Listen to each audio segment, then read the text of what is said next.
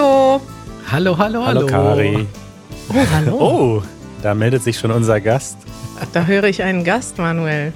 Wen haben wir denn heute zu Gast? Ja, ich hatte so eine schöne Int, ein schönes Intro vorbereitet. Deswegen, Stuart, äh, warte noch mal kurz. Leg los. Bevor wir dich vorstellen, würde ich nämlich gerne erstmal erklären, auf welchem Weg du zu uns gefunden hast, in unseren Podcast gefunden hast. Mhm. Toll. Und zwar haben wir eine E-Mail bekommen, Kari, vor einigen Wochen mittlerweile, von unserem Hörer Piotr. Mhm. Und Piotr hat geschrieben, ich hoffe, ich darf das vorlesen. Ich habe ihn jetzt nämlich nicht gefragt, aber ich lese mal seine E-Mail vor. Und er schrieb, da ihr vorgeschlagen habt, unsere Themen mit euch zu teilen, ist hier eins, das mir am Herzen liegt.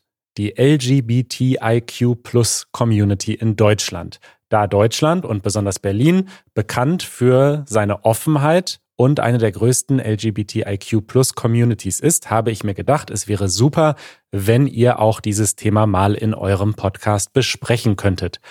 Ich bin zwar kein Experte in diesem Bereich, würde mich deshalb auch nicht selbst als Sprecher vorschlagen, aber mein Freund, der selber im Bereich Diversity arbeitet, wäre perfekt dafür. Und hier ist er.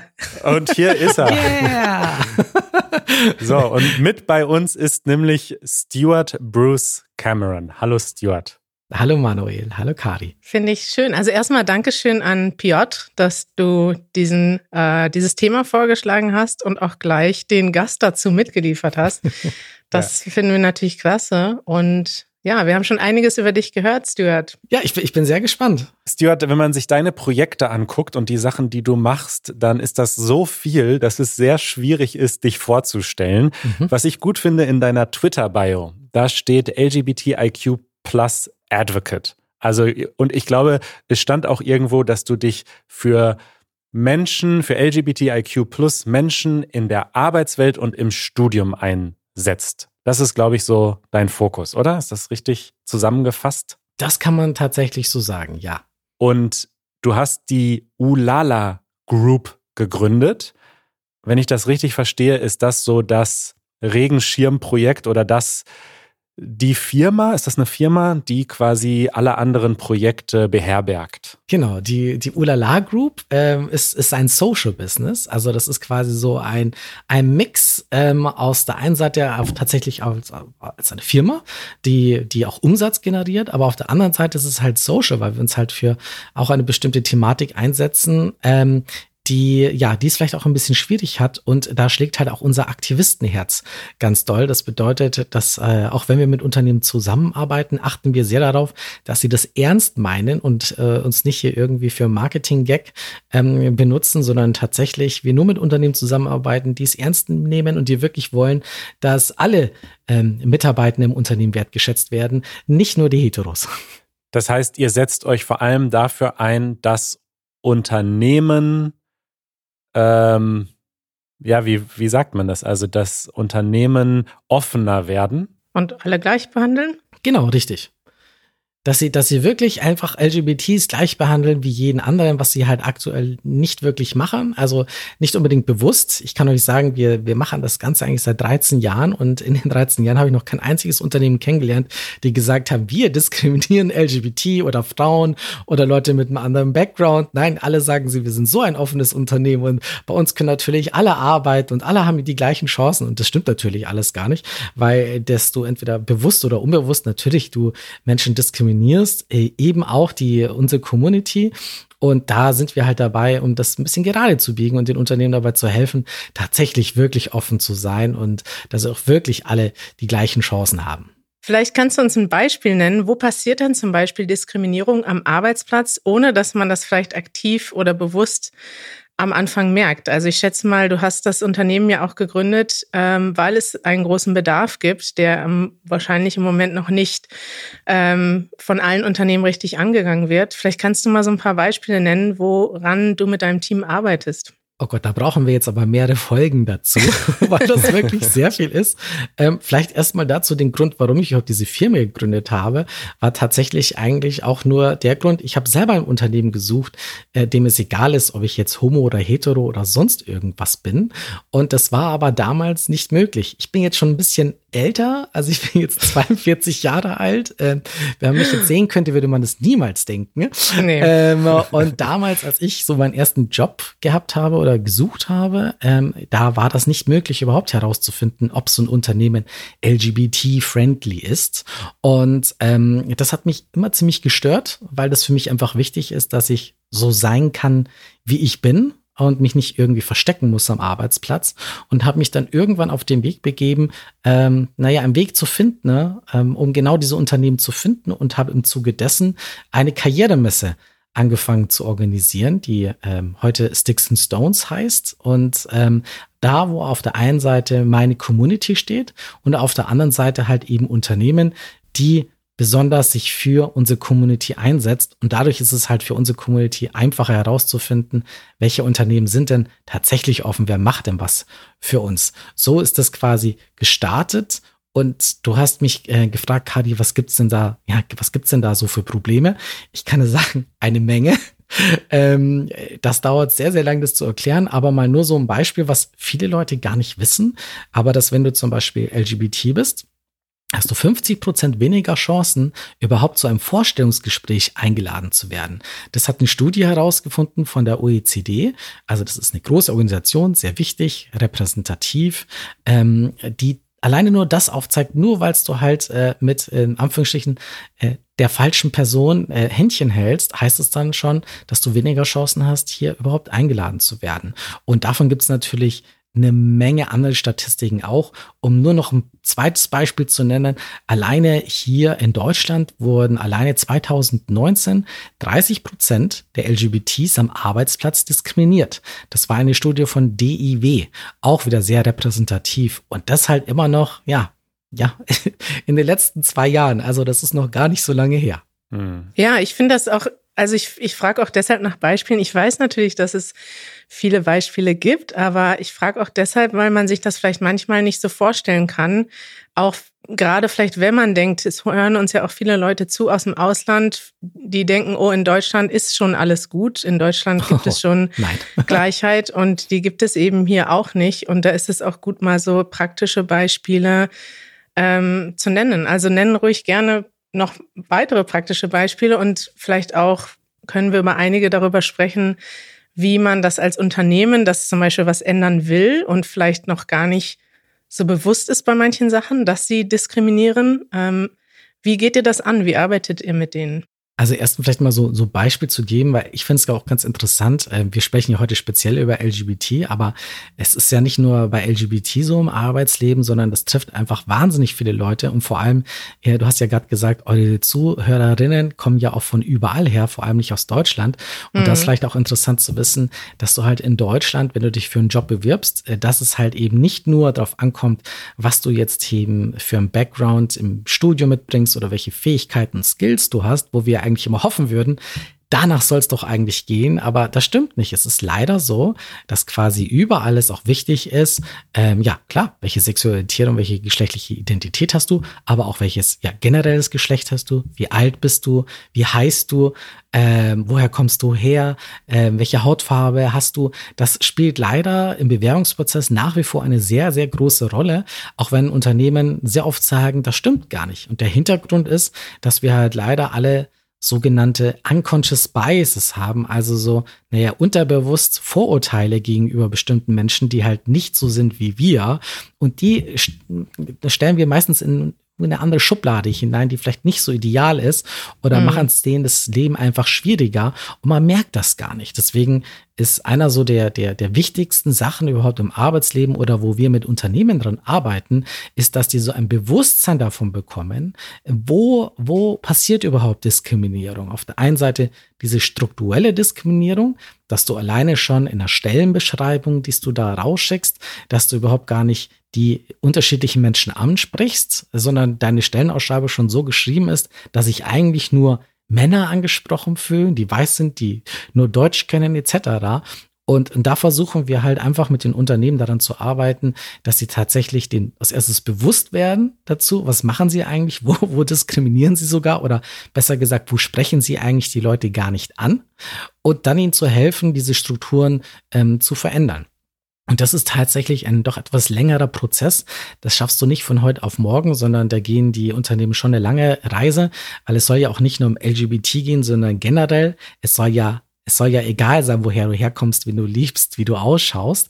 Und äh, hm. das ist ein sehr, sehr langwieriger Prozess. Und insbesondere im LGBT-Bereich sind die Unternehmen meistens ein bisschen ähm, hinterher, weil sie sich tatsächlich erst auf andere Pfeiler konzentrieren. Das bedeutet, dass sie erst auf andere Eigenschaften gucken, wo sie denken, da, da machen wir jetzt zuerst was. Und in Deutschland ist es so, dass man sich meistens in den Unternehmen auf, auf das Thema Gender Diversity konzentriert. Und das verbirgt eigentlich dahinter, man konzentriert sich auf Frauen. Das heißt, man möchte gerne mehr mhm. Frauen in Führungspositionen haben, man möchte was mehr für Frauen machen. Und das Problem ist dann aber, wenn man sich jetzt nur die Frauen anschaut äh, und nur was dafür macht, dann ähm, führt es meistens in den Unternehmen auch dazu, dass das nicht so richtig funktioniert, weil dann meistens sich die Männer irgendwann benachteiligt fühlen und sagen so, hey, warum werden jetzt quasi nur noch Frauen unterstützt und gefördert und äh, was ist denn jetzt mit mir? Warum habe ich jetzt da keine Chance mehr, bloß weil ich jetzt ein Mann bin? Deswegen muss man das alles ähm, sehr professionell und vorsichtig angehen, dass es zu so etwas nicht kommt. Und da helfen wir zum Beispiel auch. Wow, das ist eine ganze Menge. ja, du, du, hast mir eine so große Frage gestellt, wo ich mir gedacht habe, so oh Gott, wo soll ich hier anfangen, wo soll ich hier weitergehen? Es gibt so viel dazu zu sagen. Ich wollte Manuel hier die Follow-up-Frage lassen. ich habe mal eine ganz naive Frage erstmal, ja. ja, wenn wir noch mal drei Schritte zurückgehen. Bitte. Du hast ja vorhin, als Kari sagte, ja, in Deutschland ähm, denken viele, dass wir schon so super weit sind. Äh, da hast du so aufgestöhnt und hast gesagt, oh Gott, nein, leider noch nicht. Kannst du das mal ein bisschen einordnen? Jetzt so vielleicht im europäischen Vergleich vielleicht oder so, wie ist denn die Situation in Deutschland verglichen mit anderen Ländern? Und vielleicht sogar innerhalb Deutschlands würde mich interessieren. Ich weiß, du kommst aus München ursprünglich, bist jetzt in Berlin. Gibt es da Unterschiede innerhalb der verschiedenen Großstädte in Deutschland? Das würde mich einfach mal interessieren. Sehr gerne. Also erstens mal so generell für unsere LGBT-Community geht's in Deutschland relativ gut, muss man sagen. Gesetzlich äh, sind wir schon relativ, naja, weiter vorne. Also wir haben ja auch die Ehe für alle eingeführt vor ein paar Jahren und das ist halt nicht überall der Fall. Und wenn wir auch so Nachbarn anschauen, wie zum Beispiel Polen, da schaut es ganz anders aus. Also da wird mir mhm. wirklich übel, wenn ich da die Nachrichten mitbekomme und dort ist es mhm. wirklich lebensgefährlich, wenn du dort quasi mit, da, wenn ich jetzt mit meinem Freund auf der Straße Händchen halten würde, das ist wirklich lebensgefährlich. Und ähm, das nicht nur die Bevölkerung, sondern die Politik, die hier tatsächlich wirklich sehr viel viel gegen unsere Community macht und das ist halt einfach sehr gefährlich. Auch im Arbeitsleben. Sich dort zu outen, das kann dazu auch führen, dass du nicht nur Probleme bekommst mit deinen Mitarbeitenden, sondern dass du vielleicht auch deinen Job verlierst. Deswegen, wenn man so einfach mal schaut in der EU, ist es in Deutschland gar nicht mal so schlecht. Äh, ich sage jetzt gar nicht mal so schlecht, weil leider auch in Deutschland gibt es natürlich nach wie vor Probleme. Und wenn man sich das jetzt mal anschaut, wie ist es so auf der Straße, da kann ich so sagen, dass es natürlich in den größeren Städten in Deutschland, dass es dass es da, man ist dort toleranter, man akzeptiert mehr LGBTs, die sind auch mehr zu sehen, durch das, so also wie ich ja auch mit meinem Freund hier in Berlin Händchen halten gehe. Wenn du wieder hingehen aufs Dorf gehst, also in kleine Städten, da kann es natürlich ganz anders sein. Aber da ist es auch ganz unterschiedlich. Da sind dann einige kleine Städten, da ist es wunderbar und, und man feiert das schwule Paar dort.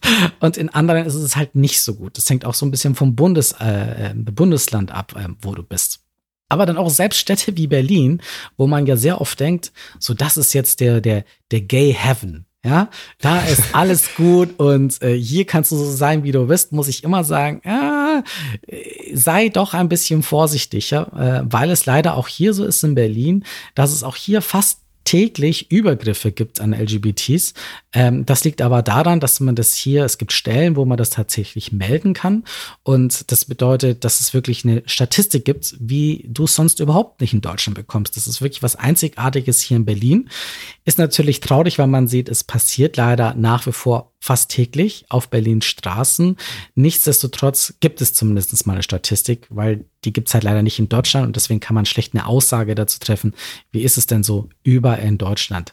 Trotzdem, auch ich fühle mich in Berlin sehr oft sicher, aber ich kann auch sagen, so nachts äh, wenn ich da auf der Straße bin, in bestimmten Bezirken von Berlin, bin ich doch sehr vorsichtig und habe immer so ein drittes Auge im Hinterkopf und analysiere auch immer meine Umgebung, wo bin ich hier gerade, weil ich halt leider auch sehr viele Freunde habe, die auch in Berlin zusammengeschlagen worden sind, angespuckt worden sind, mit Glasflaschen be beworfen sind, nur weil sie tatsächlich ja auf der Straße unterwegs waren, entweder mit ihrem Partner oder Partnerin oder halt eben auch alleine und sahen aber in den Augen der anderen Leute halt nicht männlich genug aus oder nicht weiblich genug aus. Und alleine das kann schon dazu führen, ähm, dass du hier Gewalt erfährst. Deswegen bin ich ganz froh, dass jetzt auch Corona jetzt einigermaßen gemanagt wird, so mal ganz vorsichtig mit dem Begriff, aber dass wir ja sogenannte Safe Spaces auch wieder haben.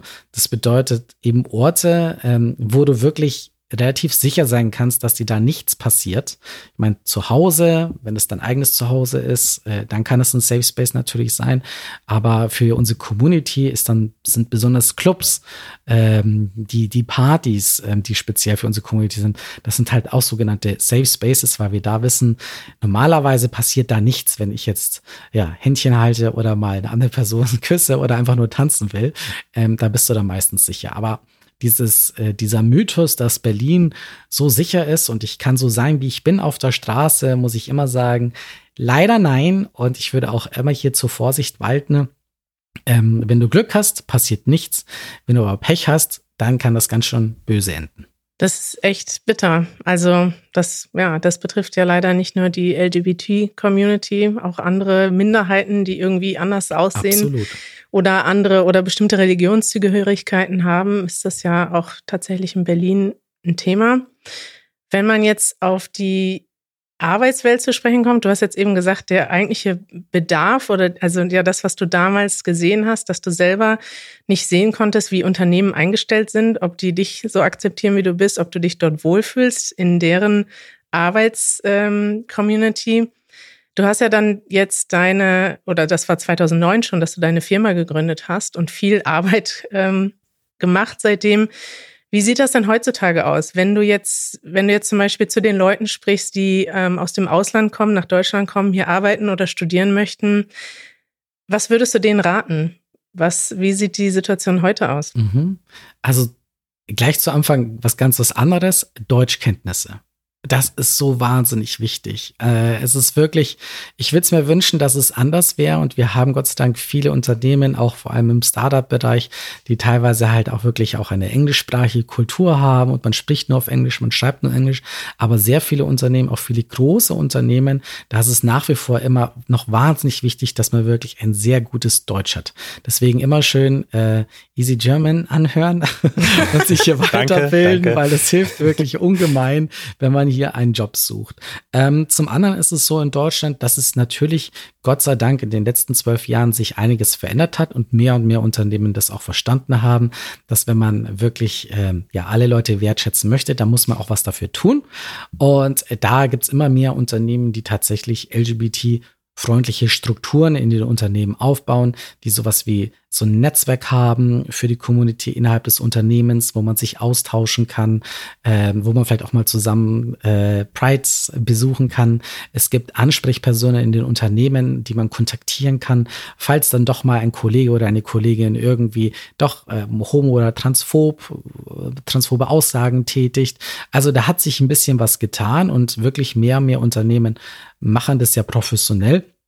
Und die kann man dann natürlich finden auf der Sticks and Stones, aber wir versuchen, äh, auch die Unternehmen selber zeigen das auch mehr und mehr auf ihren eigenen Webseiten, die ich immer sehr empfehlen kann, wenn man da mal nachschaut unter Jobs und Diversity. Da kann man dann auch meistens schon sehen, ob die was für die LGBT-Community machen, was die da ganz konkret machen. Und das hilft so ein bisschen herauszufinden, okay, welche Arbeitgeber ist denn da offen? Wir selber werden auch ähm, zum Beispiel am 7. Dezember, denke ich, ja, kommt, kommt unser Pride-Index heraus. Das ist ein Index, der Unternehmen aufführt, die äh, gut oder sehr gute Arbeit machen im Bereich LGBT Diversity, also sich für die Community auch einsetzen. Und da kann ich schon sagen, ähm, das sind jetzt hier, obwohl wir es zum ersten Mal machen für alle Unternehmen, ich glaube, fast 80 Unternehmen, die schon wirklich mit gut oder sehr gut abgeschnitten haben. Das ist im Vergleich zu den deutschen, äh, zu den Unternehmen, die es generell gibt in Deutschland natürlich noch überschaubar, aber vor ein paar Jahren gab es da so gut wie gar nichts dazu. Und auch wir arbeiten so mit ungefähr 150 Unternehmen zusammen, die entweder am Anfang oder schon weiter vorne stehen, die, die tatsächlich was machen in dem Bereich. Es ist nach wie vor leider immer noch so, dass es doch überschaubar ist. Macht ihr also so eine Art Stiftung Warentest für Unternehmen? ja, in das Bezug kann man schon so sagen. Ja, das kann man schon so sagen. Also, weil es einfach ähm, mittlerweile, wenn du hier so guckst, wenn so ein CSD ist. Ein CSD, für die, die es nicht kennen, ist so eine Demonstrationsveranstaltung Veranstaltung bei, äh, von unserer Community, die mittlerweile in zahlreichen deutschen Städten stattfinden und weltweit nennt sich das halt eben Pride-Veranstaltungen. Und da siehst du auch immer mehr Unternehmen, die da so dran teilnehmen. Und das Problem ist so, dass die Unternehmen, die da so mitmachen, ähm, das sind nicht unbedingt Unternehmen, die so wirklich tolle Strukturen haben innerhalb des Unternehmens für LGBT, sondern die das auch so ein bisschen sehen, na toll, das sehen sehr, sehr viele Leute, wenn du in Berlin dabei bist oder Köln sogar Millionen. Und das ist natürlich auch eine schöne Werbefläche, die ziemlich günstig ist. Und da muss man dann echt mal ein bisschen genauer hinschauen, ähm, was machen denn die Unternehmen? Und, und deswegen machen wir zum Beispiel diesen Pride Index, wo die Unternehmen doch mal die Hosen runterlassen, um mal wirklich zu zeigen, was steckt denn dahinter. Und äh, machen sie denn tatsächlich wirklich etwas dafür? Oder ist es quasi nur so eine Fahne, die man mal auf Social Media präsentiert oder mal beim Pride mitmacht? Weil das zeichnet jetzt noch kein LGBT-freundliches Unternehmen aus. Das ist das bekannte Pinkwashing dann, oder? Genau. Ja, das wollte ich dich tatsächlich auch fragen, wie ähm, wie du das siehst im Moment, weil das war ja jetzt gerade im, im letzten Jahr oder in diesem Jahr, ja, gerade mhm. um die ähm, Fußball-EM herum, ist das ja so richtig mhm. in, in Mode gekommen, will ich schon fast sagen, in Anführungszeichen, dass Leute, also auf der einen Seite hat es natürlich auch einen positiven Effekt, auf der anderen Seite hat es einen total, ja, es ist irgendwie fake, ne? weil viele Unternehmen sich gesagt haben, oh toll, jetzt gibt es mal ähm, hier, das ist ein Trending Topic, da springen wir auf auf den Zug und hängen uns mal eine Regenbogenfarbe irgendwo hin oder haben dann gab es irgendwelche Banner bei der Fußball-EM in Regenbogenfarben von Unternehmen, die sonst eigentlich nicht so viel machen für die Community, würde ich mal behaupten. Genau. Wie hast du, wie habt ihr vielleicht als Gruppe dieses, diese Zeit wahrgenommen oder diesen Trend? Anstrengend. ich muss ja ehrlich sagen, ich liebe es, den Regenbogen zu sehen und mir kann es gar nicht regenbogenmäßig genug sein, ehrlich gesagt. Nur, ich finde es halt einfach schlimm, wenn ich auf Social Media Unternehmen sehe, wo ich weiß, so, da steckt nicht viel dahinter, sondern es ist halt quasi einfach mal bloß eine Regenbogenflagge zu zeigen. Aber es stimmt nicht, was dann quasi in dem Unternehmen gelebt wird. Und es ist nicht unbedingt so, dass das Unternehmen das immer bewusst machen, so, oh, jetzt, das ist ein Trending Topic, sondern das ist teilweise auch sehr oft, dass es selber LGBT-Mitglieder sind in den Unternehmen, die lange Zeit dafür sich eingesetzt haben, dass es mal so ein Zeichen gibt. Das Problem mhm. ist eben nur, wenn es nur bei einem Zeichen bleibt, nach außen hin und sich innen nichts verändert, dann ist es auch wirklich schädlich, weil es suggeriert, ja auch den Leuten da draußen, hallo, das ist ein offenes Unternehmen, da kann ich mich ja bewerben und da bin ich dann sicher. Und was ist, wenn die Leute das machen und sich bewerben, dorthin kommen und dann feststellen, oh, es ist hier ja gar nicht so und oh, ich habe jetzt aber hier einen Kollegen, äh, der kommt damit gar nicht klar, dass ich einen Freund habe und ich kann mich an niemanden richten, wenn es ein Problem gibt. Ja, toll. Ja, dann kann ich mir wieder einen neuen Arbeitgeber suchen und es hat ganz schön viel Zeit gekostet. Deswegen mhm. finde ich solche Aktionen immer so ein bisschen, mh, hm, vor allem, wenn dann, wie hieß diese, der Fußball, äh, äh UEFA hat doch dann selbst auch noch, also die das unterdrückt haben, dass es, dass man sich wirklich äh, äh, für LGBT-Rechte einzusetzen, haben dann selbst noch ihr Unternehmenslogan in Regenbogenfarben ja. äh, gepostet. Das war wirklich, also das Schlimmste, was Peinlich. die nur machen konnten. Und ja. ja, deswegen immer vorsichtig, äh, wenn man das so sieht. Das heißt nicht unbedingt, dass das ein LGBT-freundliches Unternehmen ist. Ich finde es ein nettes Zeichen nach draußen, dass man darüber spricht. Das finde ich gut, aber man sollte keine Rückschlüsse darauf ziehen, dass dann das Unternehmen besonders LGBT-freundlich oder besonders offen ist für egal was, für Frauen, für Leute mit Migrationshintergrund etc. Ja, Hast du denn trotzdem in dieser Zeit auch eine Veränderung gesehen, zum Beispiel, dass ihr öfter angefragt wurde, vielleicht, weil dann Unternehmen sich tatsächlich auch dafür interessiert haben? Oder war es für dich dann tatsächlich eher eine so eine Zeit, wo viel öffentlich dargestellt wurde, aber wenig sich eigentlich verändert hat in der Arbeitswelt? Naja, sagen wir es mal so. Der Pride-Monat, das ist meistens dann so im Juni hier in Deutschland oder auch ab und zu im Juli, das waren die Monate, wo wirklich die meisten Unternehmen bei uns angefragt haben, um irgendwie noch eine Schulung irgendwie reinzupacken für die Mitarbeitenden und auch irgendwas zu machen. Ähm, und äh, das ist natürlich ein bisschen ärgerlich, weil du tatsächlich, wenn du als Unternehmen dich für diese Thematik einsetzt, dann sollte das, solltest du es nicht mit einem Event machen oder an einem Monat, genauso wie du es für Frauen machst, etc. Das sollte nicht ein Moment sein, sondern du solltest das ganze Jahr tatsächlich dafür einsetzen, ein offener Arbeitgeber zu werden, Diskriminierung abzubauen und Wertschätzung Wertschätzung ins Unternehmen hineinzubringen. Und das schaffst du nicht mit einer Veranstaltung oder mit einem Event oder dass wir hier genau mit Regenbogenflagge raushalten, sondern du musst das ganze Jahr das kontinuierlich machen. Und da gibt es schon den Unterschied, dass einige Unternehmen wirklich, die werden dann immer wach zum Pride-Monat und so, Gott, jetzt müssen wir noch schnell irgendwas machen. Da sagen wir dann meistens, tut uns leid, wir haben keine Zeit mehr. Äh, oder andere Unternehmen, Gott sei Dank, und es werden auch immer mehr, die das verstanden haben, dass man Diversity generell ganzheitlich sehen muss und dass LGBT davon ein Teil ist und dass man das ganze Jahr ein bisschen lieber was macht als eine große Aktion und dass es tatsächlich dann am Ende des Jahres mehr bringt. Und äh, das ist dann gut für alle. Das ist gut fürs Unternehmen, das ist gut für unsere Community, das ist gut fürs gesamte Unternehmen. Wir haben viel gesprochen über Unternehmen und Firmen, die irgendwie mehr tun müssen und können. Mhm. Äh, aber das Gleiche gilt ja sicher auch für uns alle als private Menschen. Absolut. Und äh, es gibt diesen Begriff Ally, den ich immer wieder sehe und wo ich zwar schon auch glaube zu wissen, was, was so grob es bedeutet, ein Ally zu sein. Also es bedeutet ja eigentlich äh, vor allem erstmal ähm, ja, sich auch zu bilden vielleicht und sich mhm. auch einfach klar ähm, in, in, in einer Situation, wo es vielleicht eine Unterdrückung gibt oder eine Ungerechtigkeit mhm. oder sogar eine Gefahr, sich dann auf die richtige Seite zu stellen. Aber vielleicht kannst du mal ein bisschen beschreiben, was sind denn so vielleicht die Do's and Don'ts, die man als Privatperson auch einfach machen sollte oder nicht machen sollte, wenn man ein bisschen weitergehen möchte. Privat. Sehr gerne. Obwohl, du hast es ja eigentlich auch schon ganz gut beschrieben. Also kurz zusammengefasst war das das schon ähm, sehr richtig. Und ein Ally, also gibt's Ally gibt's für alles. Also nicht nur für, es gibt LGBT äh, Allies, aber es gibt natürlich auch das für Frauen und für Leute aus unterschiedlichen Backgrounds. Also man kann im Prinzip für jeden und jeder ein Ally auch sein. Und Ally ist, ähm, ist nicht einfach nur so ein Begriff, den ich mir oder, oder ein Titel, den ich mir jetzt irgendwo hinkleben kann auf Social Media, ich bin jetzt ein Ella, sondern das hat was mit Machen zu tun. Also man, man muss wirklich in, in Action reingehen, um ein echter Ally zu sein. Und ich möchte auch zum Schluss noch sagen, was die Vorteile sind eines Allies, weil ähm, oft hat man so das Gefühl, na ja, ich bin dann so ein Verbündeter von irgendjemanden, aber ich finde es auch mal wichtig, dass man so weiß, man hat auch sogar was davon, wenn man ein Ally ist.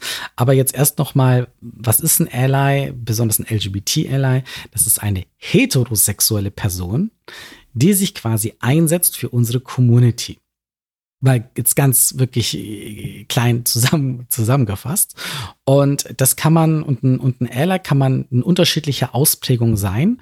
Das bedeutet entweder genau, wie du es gesagt hast, dass wenn man zum Beispiel irgendwie mitbekommt, dass irgendjemand diskriminiert wird oder dass es halt Witze fallen, die eigentlich diskriminierend sind, dass man hier klar dazu Position bezieht und die Leute quasi auch ermahnt und darauf hinweist, hey, das ist hier nicht okay. Aber vor allem sollte man eigentlich, wenn man sagt, man möchte ein Ally sein für jemanden, erstmal zuhören.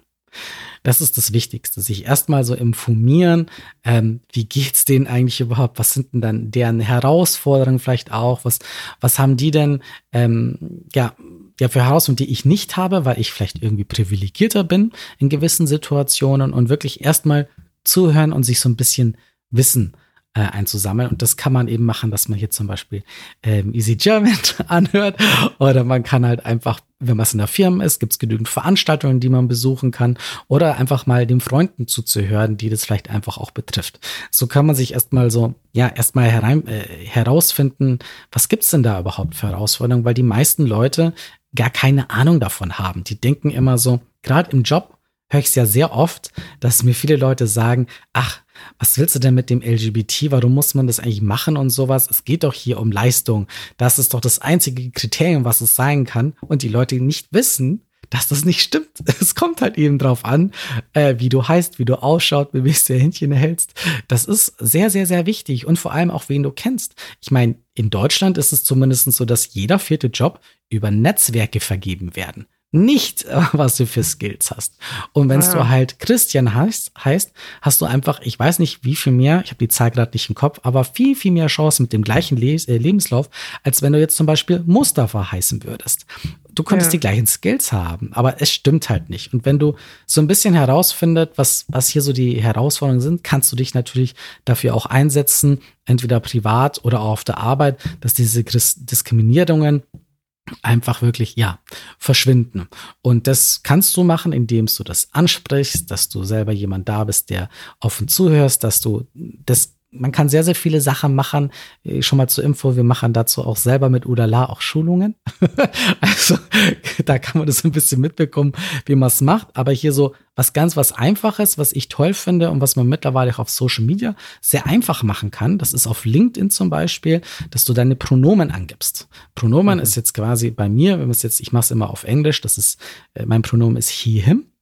Und das ist halt eine schöne Geschichte, um anderen Leuten ähm, zu signalisieren, hey, ich kenne mich mit dieser Thematik aus und für andere Leute sehen das, können mich natürlich zum einen auch richtig ansprechen, wenn sie jetzt kein Bild von mir sehen und nicht wissen, Stuart, ist das jetzt ein männlicher oder weiblicher Name zum einen und für andere, für die aus der Community sehen dann so, hey, mir ist es schon ganz bewusst, ähm, dass es eben nicht nur he, him gibt oder she, her, sondern auch they, they them. Und äh, das ist so ein, so ein kleines Zeichen, was man einfach wirklich nach außen setzen kann. Genauso kann man sich in der Arbeit einen Regenbogensticker auf dem Laptop kleben, wenn man sagt, hey, nee, diese Community, zu der halte ich, zu der stehe ich. Und dass man so auch zeigen kann, hey, hier ist ein kleiner Support. Fällt übrigens wenn man, wenn man in Deutschland ist, da kann man mal auf den Straßen, wenn man zum Späti zum Beispiel geht oder ins Restaurant, wenn man sich mal die Scheibe anschaut, mm. da sieht man ab und zu so einen Regenbogensticker. Dem fällt normalerweise eine heterosexuelle Person nicht auf, aber für uns schon. Und das ist dann schon so ein Zeichen, wo wir sehen, ah, okay, da hat sich jemand zumindest mal ein bisschen Gedanken gemacht und scheint hier anscheinend kein Problem mit uns zu haben. Man fühlt sich gleich ein bisschen sicherer. Also es gibt so ein paar Sachen, die man dann halt eben aktiv machen kann. Und, und der große Vorteil, was ich auch finde, wenn man Ally ist, das ist tatsächlich, du, du hast was davon. Zum einen lernst du einfach sehr viel über natürlich über diese Community Bescheid, aber auch über deine eigenen Privilegien, dass du weißt, oh, ich habe hier zum Beispiel, naja, es, es gibt hier 70 Länder, äh, es sind so, glaube ich, 70 plus Länder auf der Welt, wo LGBT diskriminiert werden und es passiert mir als hetero nicht. Ich kann mit meiner Frau dann irgendwie überall hingehen, Händchen halten, mir passiert nichts. Macht es jetzt aber mein Kollege, ja, kann es mhm. sein, dass er ins Gefängnis kommt oder im schlimmsten Fall sogar eine Todesstrafe deswegen bekommt. Das gibt's halt leider noch weltweit. Und der weitere Vorteil ist daran, dass man natürlich auch, ähm, ich beziehe das dann auch vielleicht ein bisschen auf die Arbeitswelt, dass du dein Team vergrößern kannst, weil du, wenn du auch die LGBTs ansprichst, ähm, erschließt du quasi einfach auch nochmal einen ganz größeren Talenttool und die Leute erreichst du, indem du sie eben auch ansprichst und wertschätzt. Und dann sind sie auch viel lieber in deinem Team, arbeiten viel lieber mit dir zusammen, wenn du davon Ahnung einfach hast. Oder wenn du wenn du in der Lage bist, dass du zum Beispiel an Produkten arbeitest in deiner Firma, ähm, dass du mit so einem Wissen tatsächlich Produkte auch verbessern kannst, weil du einfach verstehst, hey, aber diese, die äh, Gruppe, für die ist es halt besonders interessant, wenn das und das passiert, weil du weißt einfach ja. davon mehr Bescheid, deswegen glänzt du da, äh, dazu halt auch noch in der Arbeit. Ähm, also es, es hilft ähm, tatsächlich dir auch selber so ein Ally zu sein, wie ich zum Beispiel auch ein Ally bin für Frauen. Ich setze mich sehr stark für Frauen in Führung an, habe sogar diesbezüglich noch eine zweite Firma gegründet, die heißt Panda. Es ist äh, ein, ein Karrierenetzwerk und weil ich da eben ein Ally bin für Frauen, habe ich jetzt mir ein Netzwerk aufgebaut von über 2000 absolut hochkarätigen Führungsfrauen, die in meinem Netzwerk drinnen sind und die mich auch wieder unterstützen bei anderen Sachen, weil sie wissen, der liebe Stuart, der meint das ernst, der setzt sich wirklich für Frauen ein. Und das hilft mir natürlich auch. Also so ein Ally zu sein, ist nicht nur, oh, ich tue jetzt dem anderen, ich unterstütze die Person und ich helfe sie und ich bin jetzt so ein Gönner. Uh -uh. Für dich ist es ein Privileg, tatsächlich ein Ally zu sein und ja. du hast wirklich viel davon. Deswegen, ich kann es nur jedem empfehlen, versuchen, ein Ally für alle möglichen Menschen da draußen zu werden. Ja, Das macht total viel Sinn. Und war auch eigentlich schon ein schönes Schlusswort. Sind wir schon durch? Das war viel zu schnell. es, ja, es war viel zu schnell und ich habe das Gefühl, dass wir da noch, ähm, ja, dass wir da, also sowieso sollte das jetzt nicht das letzte Mal sein, dass wir über dieses Thema sprechen, aber speziell ja. mit dir würde ich auch gerne noch mehr ähm, sprechen. Sehr gerne. Lass uns mal ein YouTube-Ding machen. Lass uns mal auf die Straße gehen und mit Leuten ja. sprechen und so. Ja, da sehr voll gerne. Bock zu. Stuart, das werden wir jetzt direkt hier abmachen. Also du machst mit uns Interviews auf der Straße. Ja, natürlich, sofort. Und dann zeigen wir mal so ein bisschen, wie Berlin so ist und wie, wie queer die auch ist und was auch so die, die Leute so erleben, so in ihrem täglichen Leben. Hätte ich, hätte ich voll Bock zu. Das würde ich richtig gerne machen. Lass uns das machen. Wir besprechen das jetzt hier gleich in der, in der, in Aftershow. Der Aftershow. yeah.